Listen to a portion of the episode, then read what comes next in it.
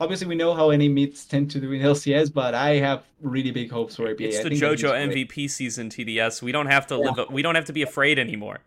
All right? I, hope, I you can. Like, I'm so hopeful for that. And David is good again, baby. We're back on top. It's season one.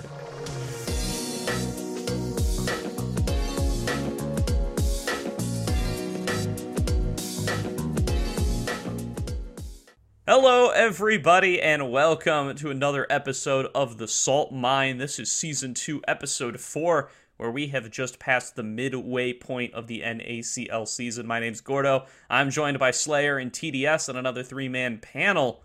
And it's been an interesting first uh, first round robin. It's been a while since we've even had like a first round robin in the NACL because we were playing single round robin back in spring. Uh, how you guys felt? How, how, are, how are you feeling coming out of the first round robin? Just to, just to kick things off a little bit. I would say. Oh, go, go, ahead, ahead. TDS, go. okay. No, no, no. you go. You're going. Okay, okay. So after what happened in spring with everyone just going forward with their own like schedules and not even having a chance to see second chances of certain teams, I'm going I'm I'm kind of glad we're gaining this opportunity because there are certain teams that still are hard to really pinpoint on what to expect around them, right? The fact that Maryville is doing so well, even though it looked like their start was going to be a pretty big description of what could happen. They have been able to turn around really well and have been performing to a really good standard. I think AOE is one of the dooms or doomest orcs at this point, not because they are necessarily super bad, but there's been a lot of like weird things around their roster, and the way that they play hasn't really given me a lot of hope. Now, obviously, there were some news with Supernova, but I don't think that that is going to impact them as much. But they still aren't really bringing the results. I think there's a clear number one, even though they lost the game this week. There's a clear number one that it's TLC, and I feel like they are going to keep performing to a really high level. And the other interesting part that, or the other interesting one that I'm really trying to look forward to is wildcard because even though they lost this week, I think a two they had a 2-0 this week. If I'm not wrong, just quickly They had a checking. 2-0, yeah. They two wild card 2-0. They 2 fear. Yeah. Fear. Yeah. No, no, I mean they, they got 2-0 th- this Oh, by week. two. It's Oh, like- oh. By, by yeah, TLC. But TLC. So technically, it's not about it's not about showing. You you got 2-0 by the number one team in the league, and the rest were really good results. So so far, wildcard really impressive, really good. Zamudo, no control wards, but still performing to a really high degree. I'm really excited for the team how they are going to go forward. Listen, TDS. Control wards, buying them stunts your uh, growth to hit core items. So if you don't buy any of them, Sure. you hit those items quicker and you can perform like Zamudo. Now, this is not It's an solo LS queue student advice. through and through for sure. Yeah, LS student. This is not solo queue advice, folks. So don't don't take Uh, that as no uh, solo queue. Here's the weird thing, though. Quickly, the if you're as good as Zamudo and win almost every lane, or can perform in every lane, then yeah, technically that is going to happen because you don't need the, the gold in the in the pink wards. Yeah, true. So just be as good as Zamudo. I mean, that's an easy solution, right? much. yeah, no, I share a lot of the sentiment too. Yeah, I said. Uh, I, I think that I I really like. I'm really excited to go into the second round. Uh, uh, you know, of round robin because now we get to just see. I feel like this is a, a lot more telling of how. Not only are some team like how we should perceive some teams, but more importantly, how the these teams are going to perceive other teams, if you know what I mean. Because you know sometimes, like in the case of like some of the games you play against AOE, right? Like they had that total chaos week where you were playing a roster that got hot fixed right before you played them. Like how can you really gauge aoe now they now you have a shot at them again if you're some of those teams that play them. How does aoe get to gauge some of these teams now that their roster was all in turmoil? And yeah and then the big bad question comes along is how how do you handle tlc uh, which should be on the mind of every one of these teams by this point as well. I, think we've had I think this is just really well done because I think three weeks, every team outside of TLC has had some sort of like, you know, surprising outcome, like a surprisingly good week, kind of a down week as well. So it started to balance out and we can go into this next phase to really see what they're made of and, all you know, to playoffs. Yeah, I definitely I share the excitement going into a second round robin here. I think it's especially important in NACL just because and and you know maybe not in every split for forever, but at least in this split we're really a kind of critical mass of rookies here, especially. So it's like there are so many players, uh, and I, I have not counted, but there are so many players that are in their rookie split of tier two. You know, they're coming from tier three, but it's like I, you know, just off the top of my head, right? Like it's like most of the Supernova roster, uh, a bunch of you know AOE players, um, you know, Zamudo. Um, what was that? Three from Maryville. Decent amount of Team Fish Taco, right? Or... Yeah, a bunch of Team Fish Taco, a bunch of Maryville. Yeah, like a bunch of these guys have not played at this level, so there's got to be like at least ten, maybe more. Um, not to do math on on live. Uh, but it was uh, it's definitely going to be important for me to see them go at a second round uh, against some of these teams. And you know, I thinking about it, right? Like thinking about some of the like the world's play-in formats we've had, where there have been like single round robins that have always had weird results, and like having watched some of LEC's new format, where there's a single round robin for seeding, and like I'm coming off of uh, I've been casting the North American Strikers League, which is the new North American Omega Strikers League. They did single round robin for their regular season, and I didn't really like. I think I've like this year has really fully calcified the opinion for me that I just really don't like seeing single round robin in these these kind of tournament formats. Uh, only getting to Swiss see these teams the play go. each other once on a given day feels like it creates very weird swingy results in regards to like how the teams perform against one another, right? I will always back Swiss. Swiss format, I think, is the best. Uh, to pull from a game I also casted as in League of Legends, CS:GO. I love CS:GO because they always do Swift, uh, yeah. Swiss. New Worlds format gonna be pretty much Swiss. Like it's not exactly it's Swiss, but it's basically Swiss.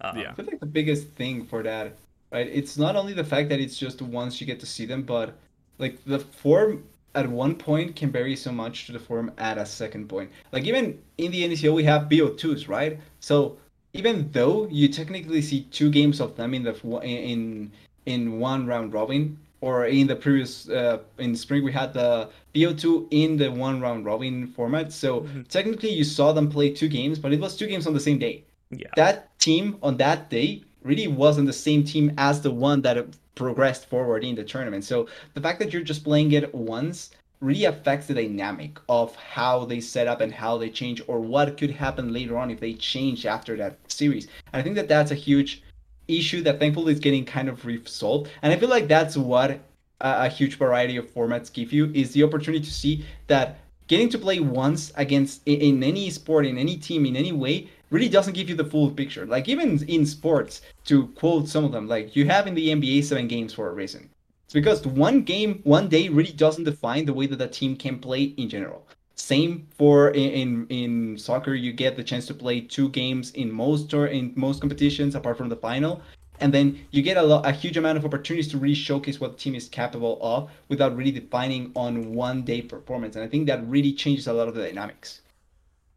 Yeah, great point definitely agree with that as well. So, well, with that, let's let's quite a long icebreaker there. Let's get into player of the week. Let's uh let's get back to the regular uh run of show stuff here.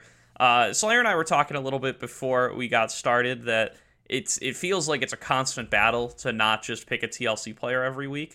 Um, so I, I mean I am consciously participating in that battle, but uh, so I'm I'm gonna kind of hedge here, right? I'm gonna say first of all, I think the best player this week has got to be APA. Like I think I think I end up just picking APA as my player of the week.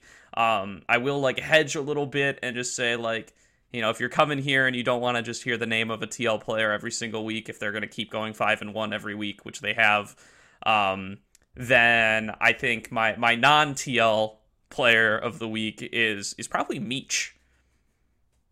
Okay. Okay. That's okay. an interesting one actually. Not a bad um, one. No. Uh, I also prescribing this this logic. Um, I, I want to get that out of the way. I, I, think APA does definitely deserve it. My shout out uh, is actually, interestingly enough, I'm going to give it to Zazel. So I think Zazel mm. um, gets gets the shout from me, and that is a little bit biased because I am a Zazel stan, and I don't care. Other so half of the duo. Taking, I would say taking away the fact as well from TLC, as always, I would also incline towards APA. I'm already one of the biggest AP fanboys anyway, so it's good that he's performing and just pushing forward the narrative that he is really the best mid laner so far in the NACL, and it's really good. And once again, it really feels like you die and live by way APA is able to accomplish in TLC, and that is really shown in the in the only game that they lost. It's really shown that. So also pushing the narrative that he's really one of the best players and the best player, and really depending on them. But I would go mine comes from Maryville, actually. Yeah, I wanted to say Odd Orange. I've been impressed with the way that he's been playing mm. so far. As a jungler, facilita- uh, he facilitates a lot for what the team needs, and he is one of the main reasons and one of the things that I brought last week into what Maryville is showcasing that I think what I think every NA team needs to do if they want to have or if they want to have good competition internationally, and that's bring chaos into the mix every time you go into the play. Because the more chaos exists, the easier it is to grab the opponents towards your level and make it a fair fight. I think that Orange or Orange is a specialist in this. He forces fights in a way that makes it so that everything is so chaotic, so weird, so out of place that it brings opponents towards their level. I think that he forced so many things off of fly in their 2 victory that made it so that they could fight on an equal field on an equal on equal ground. Even though I think Fly C players are better, particularly Masu. I think that even though I think Masu is better than than uh, Scary Jerry in a lot of ways, I think that he was able to level that playing field by just forcing the fight into such a chaotic way that it made th- made it so that MU could win the fights. And I think that that uh, uh, Orange is a specialist at doing this, and really the main factor into why I think Maryville is doing so great so far. Yeah, I, I, I think you could carry that sentiment. I'm gonna save because I know I'm sure we're gonna talk more about Maryville down the line here. Um, but I think there's also another member on that squad that, at, at least in the Fly C series, was just un- unadulterated chaos, especially in that big game one comeback. We'll get to that. Uh, my reasoning I want to go with Zazel is because I'm a fan of the meta when there's engaged supports at the top. Uh, I think you know as much as, much like little niche things as you can do with enchanters to really swing fights. Uh, when you get on these like high level enchanters and you get to start fights, it's a lot more fun to watch and you have a lot more onus as a support player. Zazel was playing Rakan and Rell this entire entire weekend and constantly was just creating so many good advantages. Especially, I really liked his Rell. Some of these magnet storms were absolutely crazy. Especially, it wasn't even just in fights too. Uh, he just was such a presence on the Rell in lane, and a lot of those uh, DSG wins were not close. Like not like very few of them were close. Like the Supernova series, they barely looked close at any point. Uh, even against Fear as well, they just those games were out of hand early, and parts of that is you know like Gordo's going to talk about because Meech was just also popping off, but Zazel I think set up so well, and I'm such a fan of engaged support meta that uh, he didn't play a single enchanter the entire weekend, and they went five one. So shout out Zazel for that. That's I, I, look forward to more. Hopefully the meta isn't tweaked too far away where he can keep dominating. I guess Rell won't be in his hands anymore after the next patch. It might be into his uh, teammates depending on how the changes go towards the jungle Rell. But Rell being the, the model of the story here is Rell being good in the meta is one of my favorite things, and Zazel showed why. Yeah, I, I think, and my reasoning is pretty similar. I think you can really go back and forth on Zazel versus Meech uh, if you're picking a nominee from Disguised. I floated Young around a little bit too this week, but I think that Ryze game against Maryville really kind of sinks him. Yeah. Uh, it's not. This was a weird week with uh, some of my favorite mid laners in the league picking weird counter picks and just running it, man. Uh, shout out to my boy Shochi and his Katarina game as well. Um, yeah, just a weird week for that, and I, I think that that comes pretty close to DQing Young for me this week. Uh, just a real rough game, but otherwise he was very good. And for Meech, yeah, I think it's it's him and Zazel. Like three out of their six games, they are just like gapping bot lane. Uh, one game is a wash right away because of the Young Ryze performance and get back, getting to run the map. Um, and then the others are like comebacks in like team fighty kind of scaly games and i was really impressed by Meech's Xayah performances in those kinds of games um, that just makes me give it to him uh, which is good i really wanted a week like this out of meech for a while because uh, yeah um, he's like been up there for a while as one of those like really highly touted adc prospects and uh, i'm happy to like be reminded of that again for the first time since uh, since it feels like since he was on CLG, right? It feels like he hasn't really had that big, uh, one of those big pop off weeks on DSG so far. So I'm uh, I'm happy to see that out of him again. And we he talked about what was that? Yeah, he was. He I, I'm just saying he was on CLG, so Yeah, kind of was. hard to be able to accomplish that before. True. well. Well, I mean, he he was that dude. CLG Challengers was good. They had Copy, they had Jenkins, all of these fallen soldiers. Jenkins is a sub on Hundred Thieves now, right? I think he's still around. Oh, around. he's at, oh, I think he really? got a I'm- contract. He's like a sub. I think so. I'm glad on that then. Honestly, he he could have been on NACL as well, but Yeah, it's I'm like him and like Array and like all of your like almost all your favorite NACL players from last split who are not back are like sitting in sub roles on LCS teams. Like Yeah. that's where, yeah, uh, except for This- XU who is kind of gone. Yeah. He's training. He's training in the mountains. He's doing the. I hope so. I hope he's training in the mountains. Otherwise, he's filling out college Yeah, apps, which is uh, one probably not what you're or, hoping or, for. or maybe he's doing all. He's he's do, doing both, going for going to college in China maybe, and he he's doing both at the same time, something like that. That's the best alternative he can go for. Yeah. I was just gonna say with Meech, it's also great to see a week like this from him because we talked about it in in the primer that you could give Meech some slack for last split because of maybe his support play, but now he's sitting next to Zazel. So Yeah. if he if he didn't step up in weeks like this, then you know you, you got to sell a lot of stock in Meech. But weeks like this show why you know Yeah. th- why people why we people like us believe in him. So Yeah, I do think Breezy's gone up in my stocks a little bit this split, but I, I I'm not really interested in a tangent about Breezy right now. Let's let's get into some league news uh, and see what else we've got cooking here. So uh, I want to talk about this Eevee tweet that dropped this week. Um, just to read it verbatim uh, and, and cut off the part that we don't care about.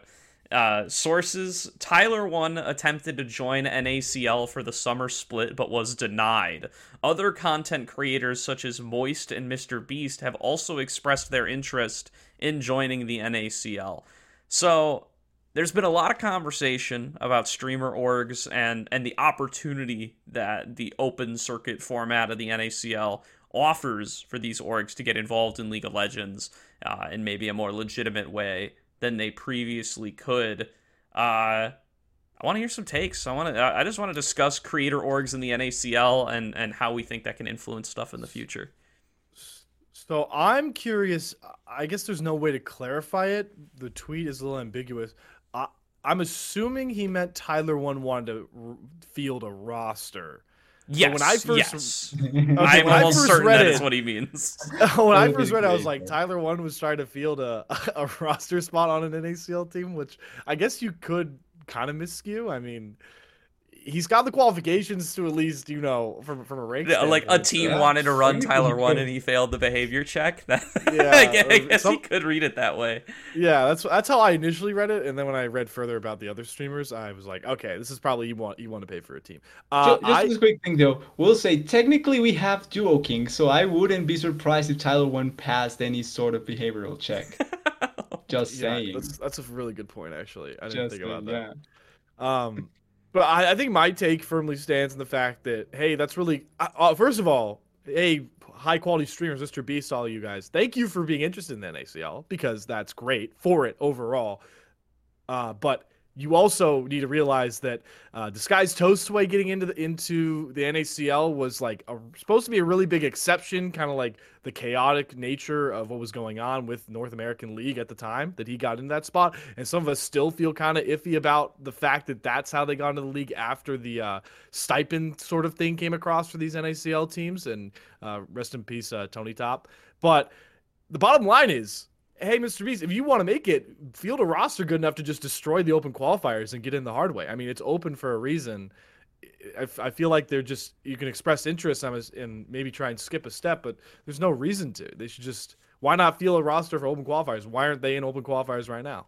and I, I think that's the important question, right? And and that's I'm glad that you bring this up, Slayer, because I would have had to otherwise. And now I get to just segue right into what I wanted to say, um, which is like I do think this this signals to me like a little bit, and maybe I'm reading into it too much, but the fact that they aren't in open qualifiers, I think signals to me like a little bit of a lack of uh, of maybe legitimacy around the promotion relegation process right now. Because really, if you take a step back and think about it, we're on the second official split of NACL. there has yet to be an NACL offseason where you could not apply to get a free spot. Uh, that is how we opened things up when we first expanded to 16. There was no qualifier tournament there. Uh, and then we ignored the qualifier tournament for summer and just let people apply again. So uh, we know that's that's fact number one. Fact number two is we know from TikTok Tony Top, Team Tony Top, Douya and Tony Top, that they were not allowed to sell their spot. They asked to sell their spot to get a little bit of money for their efforts, and they were declined. They had to pull out, and their spot was given away. So, obviously, Tyler One and Moist and Mr. Beast, if they're interested and are not fielding OQ rosters, they either think fact number one will not change, or they think fact number two will change. Uh, that that's gotta it's gotta be one of the two, right? They've got to either think that they will be able to apply and get in for free when teams drop out, or they have to think that they will be able to just buy a spot. Well, for fact number one, technically they are three, right? And we have three remaining academy rosters. So if you do the math, technically that's the one-on-one situation. What now, league would that I true. There's also another another probability, right? Like they buy a brand. They Yeah. One, one team goes in, they just qualify, they brought they buy that brand and put stick their name on top of it, and they just take uh, without really taking any spot. They just uh, what is the name in English? They just uh, Partner. yeah, partner. No, but there's another one. Sponsor. That's what I was Oh. thinking. Partner or Hmm. sponsor. One the org that comes up and they just put stamp their name on top of it, and that's it. I was so. Here's my thing. I'm not against orgs entering just slamming their way in without qualifying. Particularly, I'm not against the uh, the creator orgs doing that. And my reasoning is because I think that NA needs this sort of like number showcase to come in and get more attention onto it. So I think that the best way possible for that is these creator orgs. And I think particularly why I like it more happening on NACL than happening on LCS because I, I remember I saw a point like if these orgs come in, more than likely or probably, uh, NACL could be more viewed than LCS. And I think that's possible as well. If Mr. Beast, uh, Moist, and Go and Toast are all in the same league and they play games on the same time with them co-streaming or anything like that, like I, I'm pretty sure LCS uh, numbers would be lower than that. And I think that for NACL would be a really good thing. The, the fact that it happens for NACL would be really good, better than for LCS, because I think that having the roots, the supposed roots of your competition be really watched or really viewed, and then you slowly pull them upwards. You can, for example, maybe Mr. Beast now after having the NACL slot goes up and gets an LCS slot. Now you can pull all that into the LCS. It's a slow. I, I would say it's a, a slower way of trying to get the viewership up, but from the ground up, legitimately from the ground up, from the amateur scene. And I would think that's a a really good way to try and get viewership and numbers back in a way that it's not just uh, forced out of nowhere. Like it's not just how how is it called? It's not just like random or well there, there was a better word but it's not just random like you are working on the process and you're building it up slowly and i think that that would be a really good way for any to come back from the ground up You Yeah. also could then make sure that you could put like a in the promotion for like say Mr. We're gonna run with Mr. Beast here.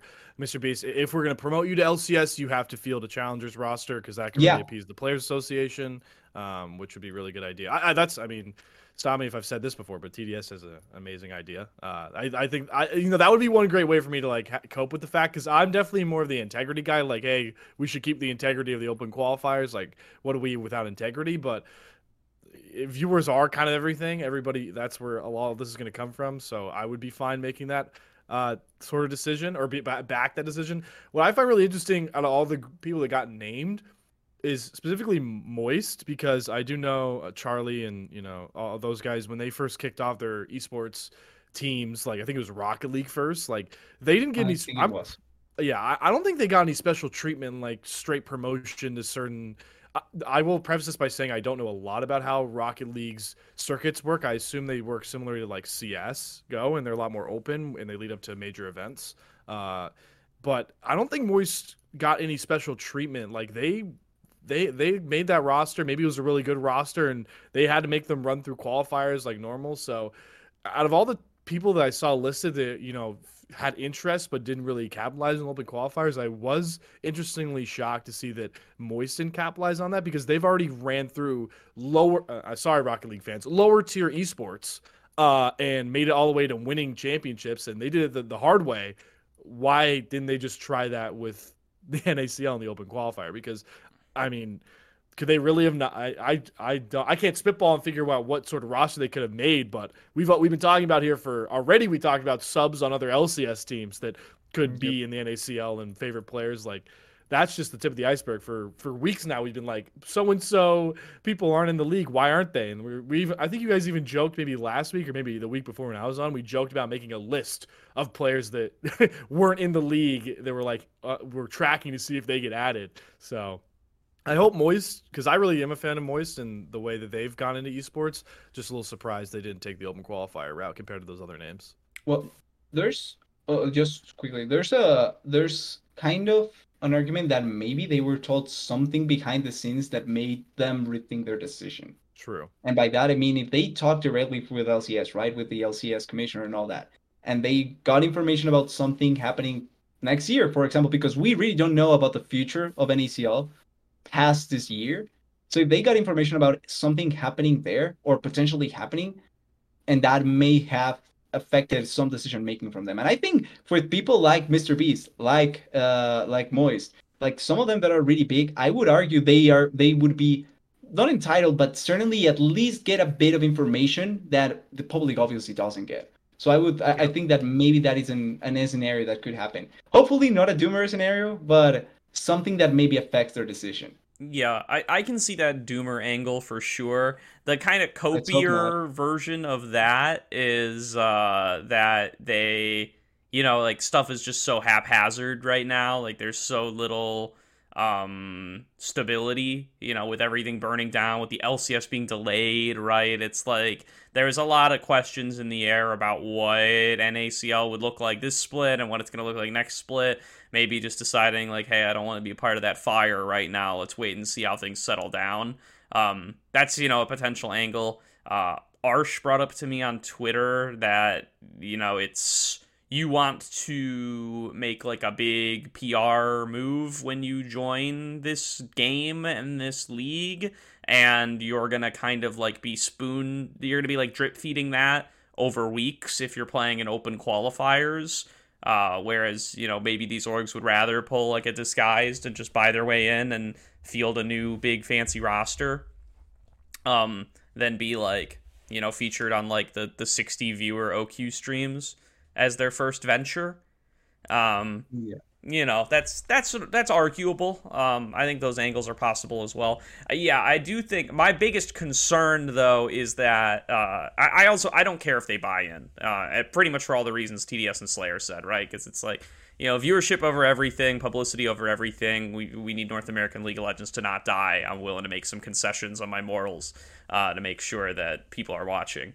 Um, but uh, I, I do something I would not be happy conceding is if it's just this stupid application process every time teams drop out again, um, where it's just all behind closed doors and there's very little accountability. And I was saying this when DSG got let in, right? Is like maybe in the future you're not going to be as happy or thrilled to have these people in the league as we are with Disguised, right? Um, and not everybody is going to be as squeaky clean as Disguised, and not and there's not always going to be that perfect option available. So you know, if if there if we still don't have commitment from the challengers teams that they're going to be staying next split, uh, you know, there's potential that they drop. There's orgs that have had financial struggles that pretty openly. Um, you know, there's orgs that have had other turmoil pretty openly. We, you know, I, I, it's hard to be confident that even if nobody new qualifies, that all ten of these orgs will still be here next year. Um, and I wish we had a solid confirmed process for how those slots will be filled. Um, but we don't have that. Instead, we just gave them out at random this last offseason. So now we're like now we're gonna be stuck in that position again where it's like what what happens if FlyQuest drops their challengers team? Nobody knows because we didn't set a process for it. So that's gonna be a little bit of a question uh, going yeah. forward. Also, curious on one particular thing. So, do you have to be NA to have your roster here? Like, what do you mean by you? So Uh, I, I mean, like, do do you need to have at least five players NA residents to have You need your to have four NA residents. I think you can have NA one import resident. now. Okay, is that the same logic, or well, the, maybe this is not the best like place to ask it, but is that the same logic in other places, in other like LC um Riot related regions? Because I could see an argument for some content creators to not come into NA, but instead go to other places to Like try and, uh, and broaden their market. Yeah, Like because like technically it's not impossible to do that. Like once again, I, I'll use my card. I'm South American. I'm Colombian. I still know obviously the big personalities, but I know that the game is not necessarily dead. It's in a, it's kind of in the half spot, and this and that could also be a marketing opportunity for some streamers to make their brand even bigger in Latin America, for example. So if they could technically just get in here with uh, with uh, players from here, let's say they bring two NA players to also have like the English audience, but then uh, also bring the Latin American players, and you mix the roster and you put your brand here. Would that be something that Riot would be okay with doing? And if they can do it, then is there any real incentive to try and stay in NA? Because it's better for they are already known in North America, so they could just make their brand even bigger in other places with that. Yeah, that's interesting. That's interesting because, uh, yeah, I wonder what the it's, it's is it E EMEA? EMEA is that what they call the EMEA? Europe one. yeah. Yeah. EMEA? Yeah, because I I hate that I keep pulling off a CS:GO, but I mean the, the thing that is happening with some of like the North American orgs that are that have been mainstays of NA for a while is now they're fielding international rosters so that they can pull European players, uh, and Yeah. it, it's pissing off a lot of North America. I think I think a move like you're talking about TDS could piss off a lot of North America, but at the end of the day, you, you're not really going to care about how much North America cares if if you're trying to get the best fielded roster, best viewership, whatever. That's an interesting prospect though because it's, it has happened to North American branded orgs in different games already. Yeah, Um, like I would argue, uh, and this obviously no uh, no attack to anyone, but I feel like NA doesn't realize how big the market outside of NA, both in Latin America and Europe, is. Like Yeah. the the the reality is that if you try to go there and you have ba- like if you're already known in NA, but there's still people that know you in EU, or you're able to get with a personality that is known in EU or Latin America, for example, then you're able to broaden your brand even more massively than just staying in NA. And I think that the lack of realization that you can get so much recognition but just going to Latin America or EU is something that some NA fans may not realize, but some bigger brands may at the end of the day. Like once again, like I know Ibai is one of the most known ones from Europe because he works with multiple organizations that he's one of the more like known personalities but in the same like venture that he has currently with one ex football player uh, Gerald Piqué Gerald Piqué he had there is there are multiple Spanish streamers Mexican streamers. I think there's even uh, maybe a, an Argentinian streamer. I'm not 100% sure but they there are multiple streamers that are not only from Spain there are Mexican as well. And the brand from Mexican streamers is really really big. Like they are really really big worldwide so i would argue you can make an argument that looking for that brand could also be something to look for and that can maybe affect the future of an a from some orgs that or content creators that maybe don't want to join here but instead go somewhere cheaper that may make their brand bigger in a way in a different way Um, the And- the la- Go oh, ahead. go ahead, Gordo. I was just gonna say NACL can be pretty cheap now. Is I guess the hope, you know, the, the saving grace there. Um, but yeah, I mean, I, I definitely think that's a possibility as well. I did confirm, by the way, so the, the to anybody who wants to fact check me, the Leaguepedia rulebook is still the spring rulebook. They didn't update it. They're wrong. Uh, go to Greg Adler's Twitter. He posted the new rulebook there. That's what I'm going off of, and that one says you can have one import.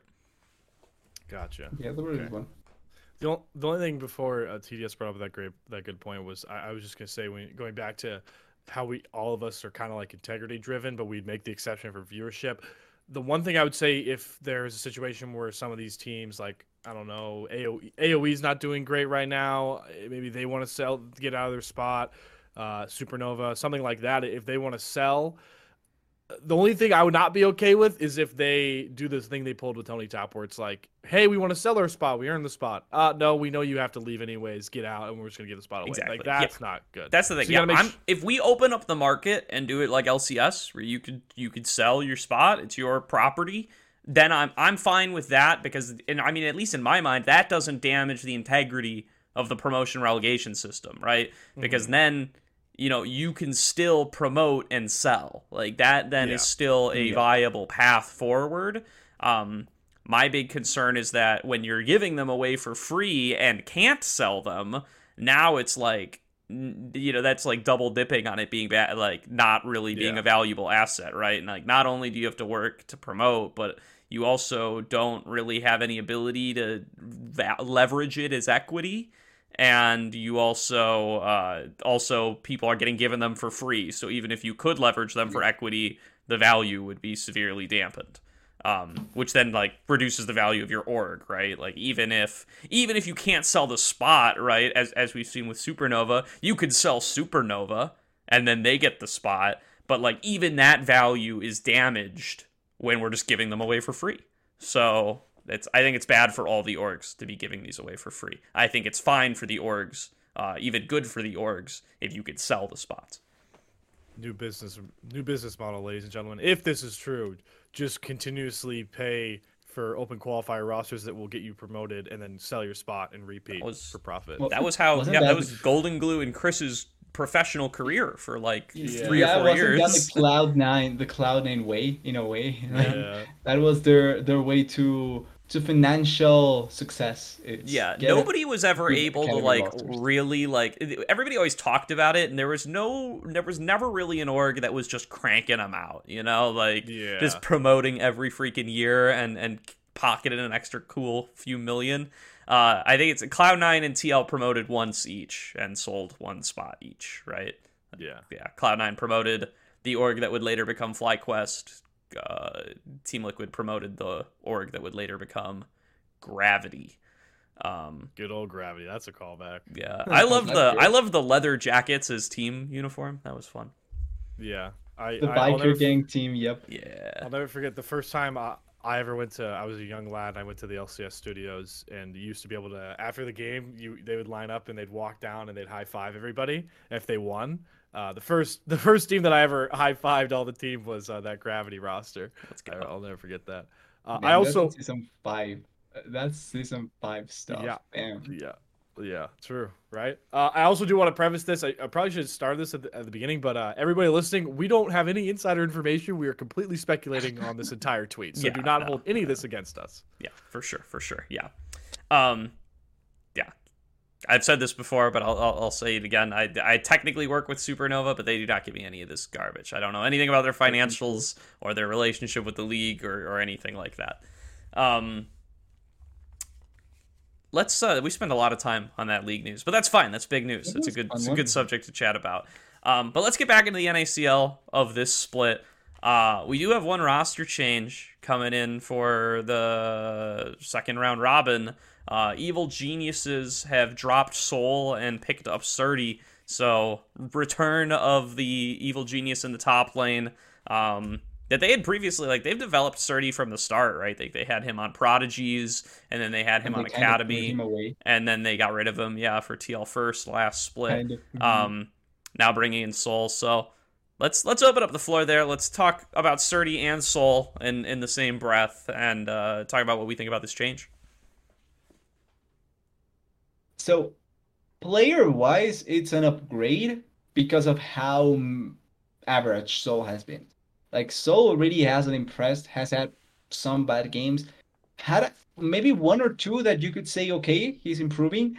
But in general, I don't think there's anything stellar so far from Soul. And looking at EG's roster, I feel like that's the easiest part to try and upgrade, just on paper and also on performance.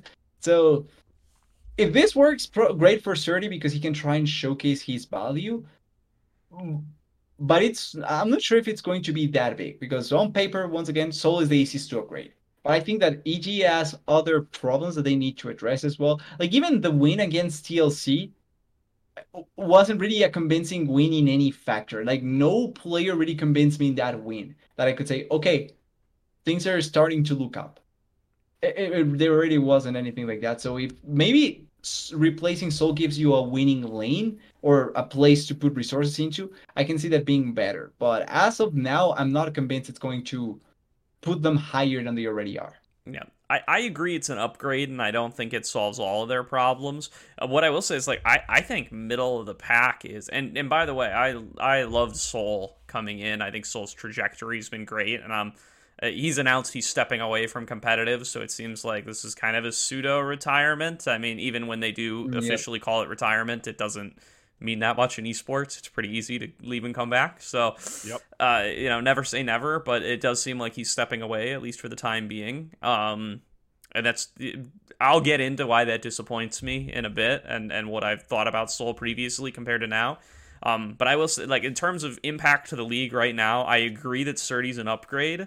Um, I also think like I think saying like uh, referring to Soul as average or middle of the pack, like I, even that I think is giving him like a lot of credit that I don't think he's really earned this year. I mean, like look at the top yeah. laners in the league. It's like I think it's Soul and arguably Concept are bottom two. Like I don't. I would not put yeah. anybody. I would not put any top laner in this league below Soul and Concept. Yeah, that's true. Yeah, like, I think the two of them are kind of fighting it out at the bottom, and even Concept yep. has had like even concept has had like some some spikes I, like i think you could you can make a case for concept over soul or soul over concept i think they're like ninth 10th pretty close but they are they are in a tier of their own at the bottom right now i think I, I yeah even lunasia has impressed more yeah i think lunasia's looked good i think quackers look Quacker. good i think yeah, yeah. i mean the rookies, yeah, Quacker, Lunasia, Zamudo, Niles. Uh, not even most of those aren't even re- two of those aren't even real rookies, but all of them look really good. I mean, Faisal, Fake mm, God, Philip. They're good. Yeah, Faisal, Fake God, Philip, Bradley. They're all very good. Yeah. It, that really just speaks to wow. That really just speaks to the overperformance of uh I guess top really. Yeah, top I like. I think it's a good. I, I, think we got a good class of top laners actually. I feel, and I've been saying that even before this split. Like I've been hyped up on NA top. Like and the next generation of NA top lanes kind of hype, man. Like Faisal. Actually, I think Faisal's on the path to LCS. Um, like I think like you know, people have been really hyped on Bradley for a while. Like I think Zamudo's popping off, Lunasi's popping off. Uh, and yeah. and like Sniper is still just like waiting in the wings. He's a sub for Hundred Thieves right now. Like he'll yep. Sniper's coming in soon. I, I personally Hopefully. think if if Quacker gets a call up from maybe next like uh, another split, I could see him on a if they put him on a you know more I, don't want to say stable, but you guys know what I mean. Like yeah. like a, around better talent in the NACL. I think Quacker is on a great trajectory too. I agree. I just I worry Quacker is going to get age discriminated because he's kind of older. But yeah, um, I, I agree though. I would hope for that to happen. He's, he's below, done a lot with a little. I think even below there's good talent. Like Dragoon was one that yeah. wasn't able to come up, and I think he he's a good talent to look out for. So hopefully we get there. There's good opportunities to see them. I think actually spring was one of the weaker ta- uh, top lane talent pools we had. Like mm-hmm. I think lane talent pool in the spring was kind of weak, and uh, in summer it has been much much better, much competitive, and I think a lot of that comes from not stepping away, but I think more people consolidating themselves. I think Faisal becoming much more of a of a staple in the roster and as a top laner. Obviously, Zamudo with a big surprise. The fact that even though I think Sniper was really good, he did have like he was coming up and on and off because of some problems behind the scenes that ended up happening. So I think that all of those factors combining made the previous class also having com- super weak teams made made it also really hard to have competitive top lane matchups and things like that. So I think that this time around with closer teams, closer talent battling each other, I think that it's much better and it has showcased showcased itself in the NACL. And I'm excited to see Srtty join that, right? Like Srtty, yeah. I think is gonna be much more competitive with those with like that big class of guys who have had like highs and lows. Um, I said at the end of last season, I think Srtty was the individually best player on a on a relegation team last split. Yeah. Um, I still believe that, and uh, I'm excited to see what he'll be able to do now that he's back. You know what's funny? If we take this further, the NA top um, top pool of the future is looking really bright. if we're going off the logic of Zamudo being an LS product and he's come over and popped off, then technically you could also still rope tenacity reforming and coming back as a part of that pool as well. Yeah. Uh, if you Reform- wanna- I I don't think it needs reform. He's pretty openly have like these- I like everybody leans so much into the content creation thing, but Tenacity has said like pretty straight up like he'll be looking for LCS offers Yeah. next year. yeah, he just wanted even boot then. I, I think he may have like the the a good improvement in Korea and having and him knowing English like could also end up leading to maybe opportunities in EU. Like could end up Yeah. happening. Yeah, he's- Like talking about it, EU probably has weaker like uh, or not weaker, but some weak top laners that are replaceable. So I think there's hope for anyone that can look into it.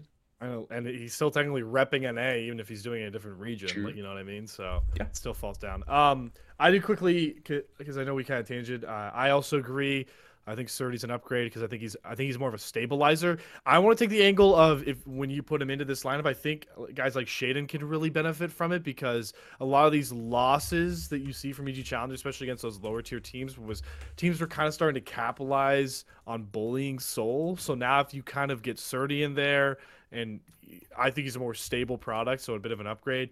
Guys like Shaden can benefit from this. Guys like Ryoma can as well, because I still don't have a lot of issues with the EG Challengers bottom lane. From at least what I've seen, I think it's outside of that in a lot of their losses. So if you bring Srtty in here, you know, with a fresh new mental, fresh new perspective, you know, the hunger to compete again, now he gets another shot on this Challengers roster. I think it won't will not only benefit him, benefit the team, but most importantly, in my eyes, benefit the jungler, the mid jungle duo that they already have to deal with across with the the solo lanes. So, uh, yeah, I, I back with a lot what you guys said. I think that's another wrinkle to it.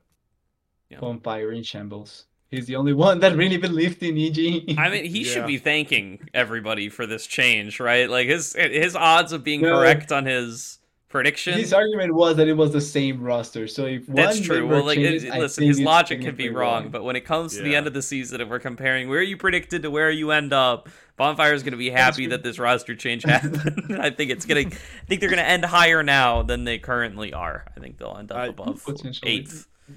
You know, you, you said bonfire. I don't know if this is going to count as a segue, but I, I did. Obviously, I watched last episode because I couldn't be here last week. I was Mhm. I was in Maui for anybody that cares. Um, but he, I thought I found it very funny the part where he starts going on a tangent about how uh, Maryville, like Maryville finishing like fifth or sixth is like a disappointing finish for Maryville, which I thought first of all was like kind of ludicrous to say.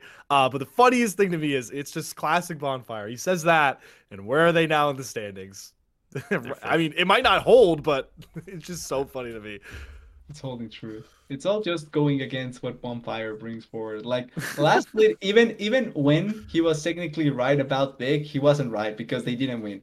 So it's all going. It's all just letting them on the perfect spot. This is this is cruel. On the, he's not even Well, here. I regardless regardless if he was going to be here or not, I was going to come on and say that. Fair, so fair. I, so I would have said agree, that if he was here. All right. It's important to be consistent in your opinions, but before we move on, I do want to talk about Soul a little bit, as I guess like a fucking career retrospective, right? Uh, is Yeah. uh, seems like he's kind of out there. Um, Yep. it's dis like it's disappointing, but I think he clearly needed some kind of reset here. I mean, maybe some of the performance this split can be explained away by like the fact that he's considering retirement in the first place. Um, I do still think the dude deserves props for how quick his rise was. Like his um, ascension to playing in academy was just at a breakneck pace. Like I remember being in preseason and casting him in like AoE's tryouts for like random uh, solo queue players. Um, and he went from that to starting for AoE, making Proving Grounds, to getting to Academy, to playing some LCS games, to upgrading to a much better Academy team that at the time was far better resourced and funded. Uh, I don't think that's the case anymore, but at the beginning of this year, it certainly was. Um, so I mean, yeah, he was he was racing through uh, the North American scene. Um, it's a shame that he seems to have hit some kind of wall this year. Uh, I'd like to believe that he could have gotten through it, but I mean, obviously, it's his choice how far he wants to take it. Um, and I, I do think he, he deserves respect for how quickly he was able to make himself known and uh, impressive um, even if uh, he never quite got the results he might have wanted out of it. Also started with one of the best names possible, Anime Girl. True, Yeah, I think it was true. Anime Girl. OG Good fans times. remember. I was gonna say. I wanted him to go. I, I was before he announced that he was fully stepping away when it was only a EV leak that Srtty was coming in. Uh, I was saying I, I do hope that he switches back to Anime Girl and goes and slams OQs again.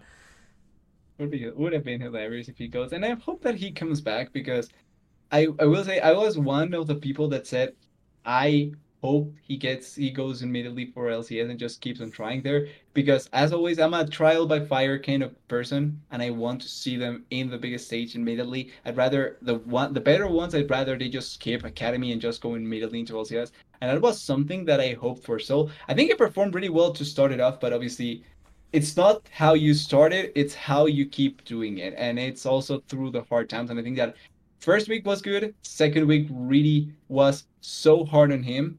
And then the continuation really affected him in TSM. I think the big the big wall he faced was being on TSM in one of the worst possible splits as well, with True. all what that was going on. Obviously, he wasn't on the, or maybe he he did know about some potential changes future with everything that was going on. Who knows?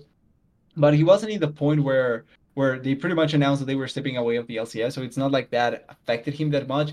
But I do think that T- uh, his time at TSM, something had to happen behind the scenes that kind of hit him really hard. And I feel like that since since that point, he really wasn't the same player that was that prompted himself up into the scene. And then slowly but surely, he couldn't go over that block and he couldn't come back to some performances that he has. Maybe arrest a bit of a a walk away from the scene can do him some good. He's still, I think he's 19 still or 20, so it's not like he's that old to try and come back to the scene. Once again, H is stigma in the in in esports, but realistically, in sports, the peak of your play is between 25 and 30 years.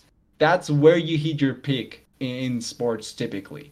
So you should be able to come back around that age and still be really good if you want to. And if not, I hope he does something that he's glad to do after technically retiring. And if not, League of Legends 2 may come out eventually because this client is completely horrid. So hopefully they change that in League 2. But if not, hope him the best. League Two, God. You I do think, dude. I, I want us to do a. Coun- I hope Counter Strike Two. Uh, it's not Counter Strike Two, obviously, but you know what I mean. Oh, I hope. well, it technically is. No, it is. Are they just calling it Counter Strike Two?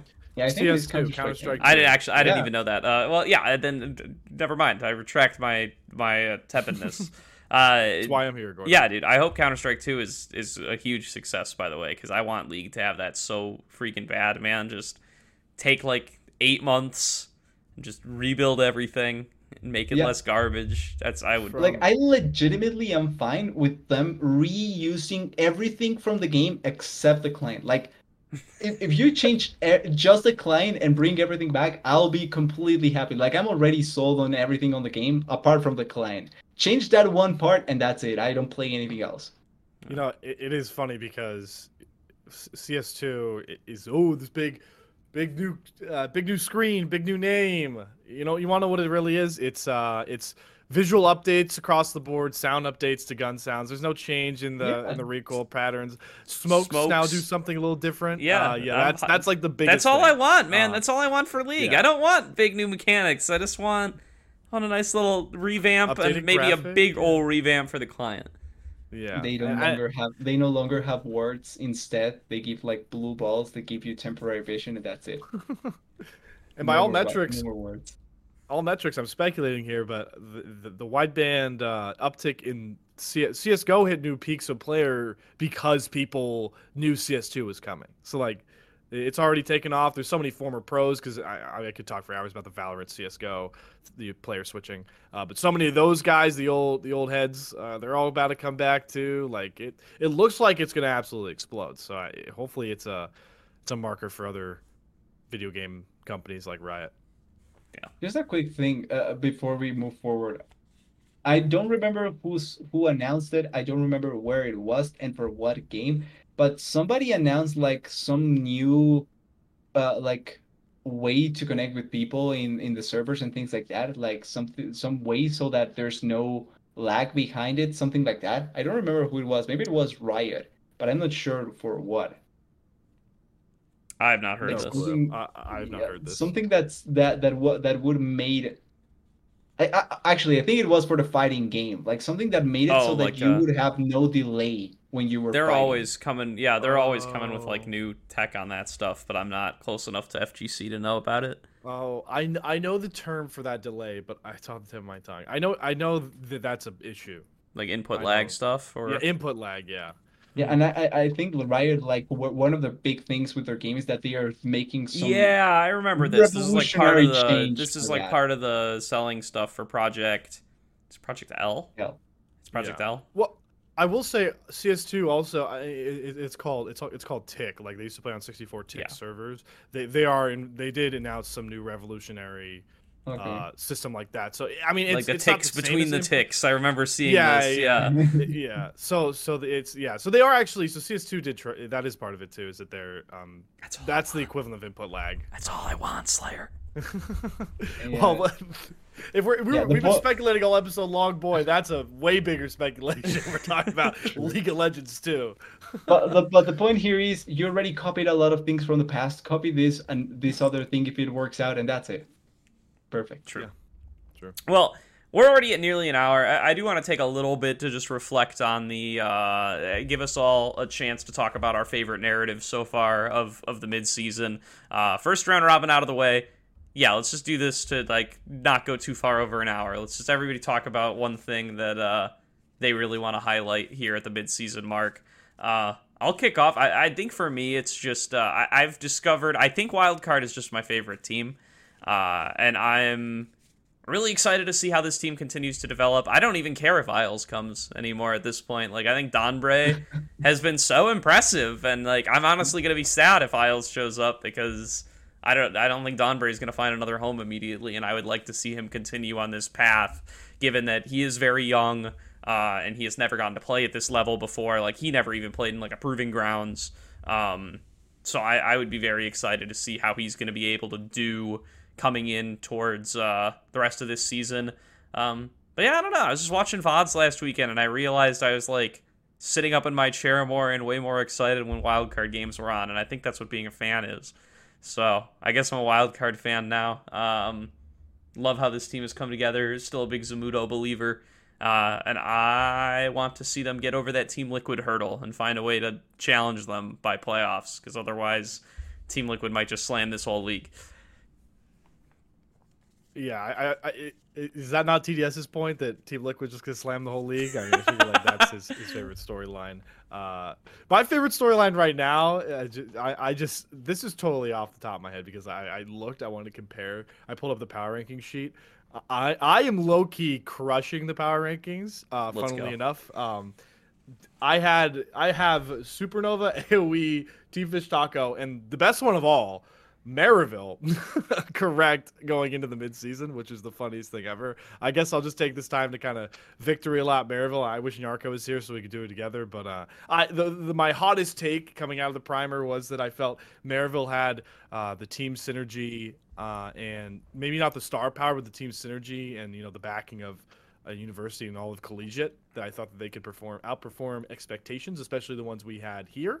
Uh, and while it's not the end of the season, uh, we are halfway through. I am very happy to see that Maryville has slotted themselves into fifth, and not only have done that, but with some pretty convincing wins and having the most banger game of the North American Challengers League this split so far. If you missed game one of Maryville versus Flight Challengers, I implore you to go back and watch it because it was absolute insanity. And Scary Jerry is a maniac on Kai'Sa.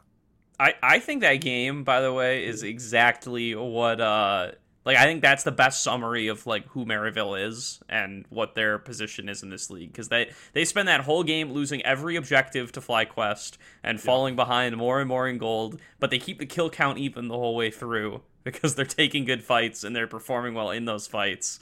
Uh, that's what actually ends up winning it for them. Like there's just never a fight that FlyQuest can actually win, no matter how big their lead is. There, there are Pulling them are to their level. Yeah, yeah. That's the name of the game. there are a few moments in, in league nowadays watching league that like get me to go you know with my jaw open. Watching Scary Jerry take some of those um killer instincts to the back line had like had me going like jaw to the ground. I was like, what the Yeah. It- just insanity. I could follow up on that. Like I had two dyna- dynamics that I really liked this split so far. One was certainly the TLC one, and particularly the fact that APA is the clear best mid laner, and I'm really, really, really hopeful that he goes up sooner rather than later because I think that he is really, really good and should be the next most promising NA LCS mid uh, NA mid laner moving forward. Obviously, we know how NA mids tend to do in LCS, but I have really big hopes for APA. It's the JoJo great. MVP season TDS. We don't have to live. We don't have to be afraid anymore. All right? I hope, I hope you can. Like, I'm so hopeful for that. And David is And good Yo-Yo again, baby. We're back on top. It's season one. It's really final. It's finally the time to shine. No more Reginald blue card memes. It's now JoJo MVP time. That's Hey. that's the future. But if, uh, oh, if what's their faces didn't cheat against TSM, maybe they'd be. Oh, that would've been- it was a Azubu Azubu Frost. A Zubu Yeah, Frost, yeah. Zubu Frost. Zubu Frost did cheat against Reginald's TSM Man, team, true. and they would have a world championship, even though they weren't close to the final. fair enough. But the one that I the dyna- the one dynamic that I really like is going to be following Slayer. It's the Maryville one, and it's particularly on my side because so far they certainly just shot my shot my face and pretty much just told me, told me your power rankings are wrong. I put them 10th. I still think maybe some thing could go completely wrong and they end up 10th, but so far they've been the perfect example of how you play for your style and don't let anyone tell you otherwise. Because once again, they, they just grab their opponents by, opponents by the leg. They pull you down to the mud with them, and they force you to fight in their rule uh, on the rules. And I feel like that's the perfect example of what a team needs to do if they are going to get outskilled in some senses. Like the Flycy que- the Flycy game is the perfect example of that, and the way to execute on that because it's not only pulling them to your level, but it's knowing what to do when you do that. And I think that Maryville has been doing that amazingly. Really good showcase of a style. Really nice showcase that collegiate maybe is not as far away from the normal ecosystem or the LoL esports ecosystem as I thought it was. And maybe there's future over there. I still think that it's not going to be easy. I don't think that it's the main way to try and pull out, but certainly it's a good showcase that there's exceptions that can come through and hopefully in the future there's a bit more. so, so I had one funny question that I think would be fun to end. All right, Uh, let's do it. So, Team Liquid LCS, third place right now in the LCS, to make Worlds, which was their entire mission with this roster, the, last Yep. what three rosters, um, they'd have to win Summer. There's no other way to make it. Uh, if they don't do that, hypothetically, how many TLC players do you think should deserve promotion and will get promoted? At the very least two. Okay. And those Because a hundred percent Pyosik and Summit and Summit are not staying. Yeah. I'm already doubting Pyosik staying even if they go to Worlds. hmm So so I, I I already think there's a potential for Mir. And then Bradley would be the best. Well, Bradley, because it's in-house, he already knows their dynamics and everything like that. I think would be the best uh, like stamp on top of the top lane if you want to not only develop someone but have him for a long while. Because it's already there. He's a good top laner and can play both styles. He has played both tanks and carries. I think tanks a bit better than carries, but he can play both of them. So I think it's the easiest one to feel. And then jungle, I think it's Pyosik is going to go away. But the issue is I'm not sure if Mirror is staying either. Because Mirror is also Korean and he's also like he's not as young. I think he's 22 a- a- as of now. So there's Mhm. potential for him to maybe be looking for another team if he doesn't get the chance. Or he may get called back to Korea because there's not that many youngers in great spots right now. Like Hawa had some issues, so maybe they call a jungler that is doing really good in NA, for example. Could happen. Yeah. Um, I, I Bradley's also due. I mean, like, come on, guys. Like, TL, come on. Yeah, I I, mean, so. it's I don't know. It's gonna be interesting, right? Because he didn't get his shot last year, and I think he's having a worse year this year than he had last year. Um, but I don't know. He's also like he still seems to be riding the hype, um, though pretty effectively. Like I think most people have a lot of respect for Bradley still. Um, I also think like TL were going to go for their Korean thing anyway this year, so I feel Yeah, like that well- kind of hampered on him in that sense. yeah. If, so I if mean, it fails, it's easier for him, I think. Mm-hmm. And I, I think so. Background, right? We're not really an LCS podcast, but we are LCS viewers, and we, we do watch quite a bit of LCS. Uh, I think a lot of people don't know this because it's LCS broadcast never talks about this kind of like off-season meta, you know, economic stuff. Um, but I do think it's worth noting that Team Liquid, like while they tried this all-in Korean thing, they did not like hard commit on it. And this might be it might be because they don't necessarily know that they want to be all Korean for forever. It might be because of the economic downturn and the fact that this is not a very cheap team. Um, but they signed Pyosik and Summit to one-year deals. Um, Yeah. Pyosik and Summit are up after this year. Core JJ is up after this year as well. So it's kind of going to be an opportunity to like uh, stay or go on the whole Korean project. Because I mean, assuming you lose all three of those guys, you have Haeri and Yeon who speak English just fine. Um, Yeah, they're in a residence as well, right? yeah. Um, Yeah. So So is Core JJ. So that's the thing is like, do you really? It's gonna be really tough to let go of Core JJ, but also like he's gonna have to go military at some point. He's like, what? What is he? Twenty four now? Oh, he's way older than that. Yeah, I think He's he's, 27, no? Older. Yeah, actually, he- he's 29. He's Core- Yeah. Core JJ is. okay, technically he should be already out. Technically. Yeah, did he already do military or something? I, I- don't know. I would I would assume. I don't think you go that long So- without. If I'm not, does he have his green card? Because I He does. think, if I'm not wrong, how it works is that you don't need to do military, or you will not be forced if you don't go back to Korea. I think he wants to go back to Korea, so probably he has to do it. But if you don't go back and you're already a citizen in another place, kind of like Well, yeah, I mean, obviously they're not going to come hunt you down in North America, but Yeah, exactly. That's the thing. If but if he wants to retain Korea, his Korean it's fine. citizenship, I think he'd have to. Um, Yeah, that's the thing. So probably he will, but I think uh, he technically does uh, doesn't. Well, he technically doesn't need to go if he doesn't want to, and he doesn't want to return to Korea. But I'm pretty sure that's not the case. So yeah, more than likely, he has to leave this year. yeah. So I I mean, think this he- this he might actually be just a bit of Core's. This might be restriction. Core's last year, actually. Yeah. Um, So, so Unless he has already done it. right. Unless. So, Yeah. So you you guys know I like to think big picture uh, on a lot of things. So when, when I propose this, my my perfect offseason uh, for TL would in fact be pulling Bradley, Mir, and APA up, and then keeping Core around to be the veteran leader. yeah. And Yeon, I think, has earned at least staying with TL with how he's performed so far. Because we all don't think they're going to Worlds. I mean, I, we all, I, I would assume. I don't want to get too much into LCS, but it's a, a long shot that they win the summer. Why do they need to Um, win summer? I was I, I kind of brushed by that the first time, but Didn't they? Didn't they miss? Didn't they miss? they did. But the whole we don't even do the points thing anymore. It's just top three go from Oh. playoffs, and then fourth gets to go to that. Uh, fourth gets the the match against Europe as well. Oh, So they it's could top still- three from Oh, summer. the- Yeah. wait, yeah, they. That's new. I Oh, forgot about that was so one actually. Yeah, no, the, So we I got rid of the validates spring. yeah a little bit. Wow. Okay. So okay. So I guess they have a better shot, but I'm gonna run with the hypothetical they don't make it.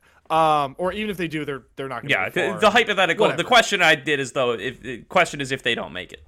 Yeah, so if they if they don't, I, think it would be awesome to see Bradley, Mir, APA, Core's the veteran leader with Yeon. I think that roster would be really fun. That roster would get all of NA's backing in the LCS, which would be also super cool. And the bonus tidbit that when uh, TL was the faith of North America in a different game, they released these really awesome American jerseys for a CS major. They can bring those jerseys back. It's just like a, a perfect scenario. I I, I'd I could it. sh- I, I, I some uh, hopefully somebody viewing this can picture the jerseys that I'm talking about because Mhm. uh, I don't think these two do. But Cool. Y- They also they had the Captain why. America jerseys uh, even as well when they were in Yeah. Super Team NA mode, so that was that was Yep. fun too. I would argue only like difficulty for them if they don't make it and they have to go for a roster like that. It's and or Jay goes obviously. I would say only support is the biggest like question mark because I don't think they go Kim down. Yeah. Kim down is probably one of the weaker parts. He's I impressed me though. I mean, Yeah, but he's I, I don't think he's a still like and this is coming from someone he won't that be a suitable core JJ replacement for sure. Yeah, I don't think I- I don't even I'm not even sure if you would put him in in LCS in, in any LCS roster at this point yet. That's my big concern. And Mhm. coming from someone that loves trial by fire, probably says a, a lot that I, I would give him a bit more time before pulling him up. So the question mark would be what support do they bring here? Zazel. This would be a good pick. Could be an option. Yeah. I'm He- I, I'm did pretty sure Toast interview- wouldn't wouldn't make a big buyout or a big issue out of that. Maybe. He he did say in his interview after their first NACL, I think they ti whatever their first series win. He did say that he got LCS offers. Yeah. Um, Potentially as a last sub though. I don't know about as a starter. Or Yeah. maybe it was like yeah. Dignitas and he's like, I'll take my chances. Dignitas or Immortals. yeah, he's like, all right, I'll stick with these guys. Yeah. but imagine that team. I mean, even if Core doesn't make it, like imagine they get Zazel. That's just like America's team, man. The LCS. I mean, Agree. Agree. He is Captain America. I'm Mm-hmm. I'm on board for that. All right. some fun honestly hypotheticals. surprised by the way that no one has brought up the core scenario. Just just as a quick thing. I'm surprised that no one has really commented on the fact that he this may be his last split. I know, right? Like they never talk about stuff like that. Um, I'm looking at his history. He's been playing Pro League of Legends since 2013. And Yeah, in 2013 he was 19. so he didn't have time for I don't because yeah, I don't know when he would have had time years. to do military. So, as someone that listens to a lot of K-pop and da- has since how this is supposed to work, it's I I think a year and something, a year and eight months. Yeah, the uh, TDS background background facts. Well, It's a year and eight months, if I'm not wrong. So technically, almost two years. who's the It's dear- impossible, and since the age of 18. So it's kind of impossible for him to have done it since the moment he turned 18 to it. Like Yeah. it's really, really difficult because of the time he started playing. All right. Well, let's wrap things up there. Either way, Yeah. maybe maybe there's been a fresh cut. Maybe we listened to all this discussion about Korean LCS players. Uh, but thank you all for tuning in. It's been a fun week of the NACL, and we have got three more weeks before we get towards those playoffs. So stay tuned to the league. Stay tuned to the Salt Mine for more takes on the league, and we will see you all next time.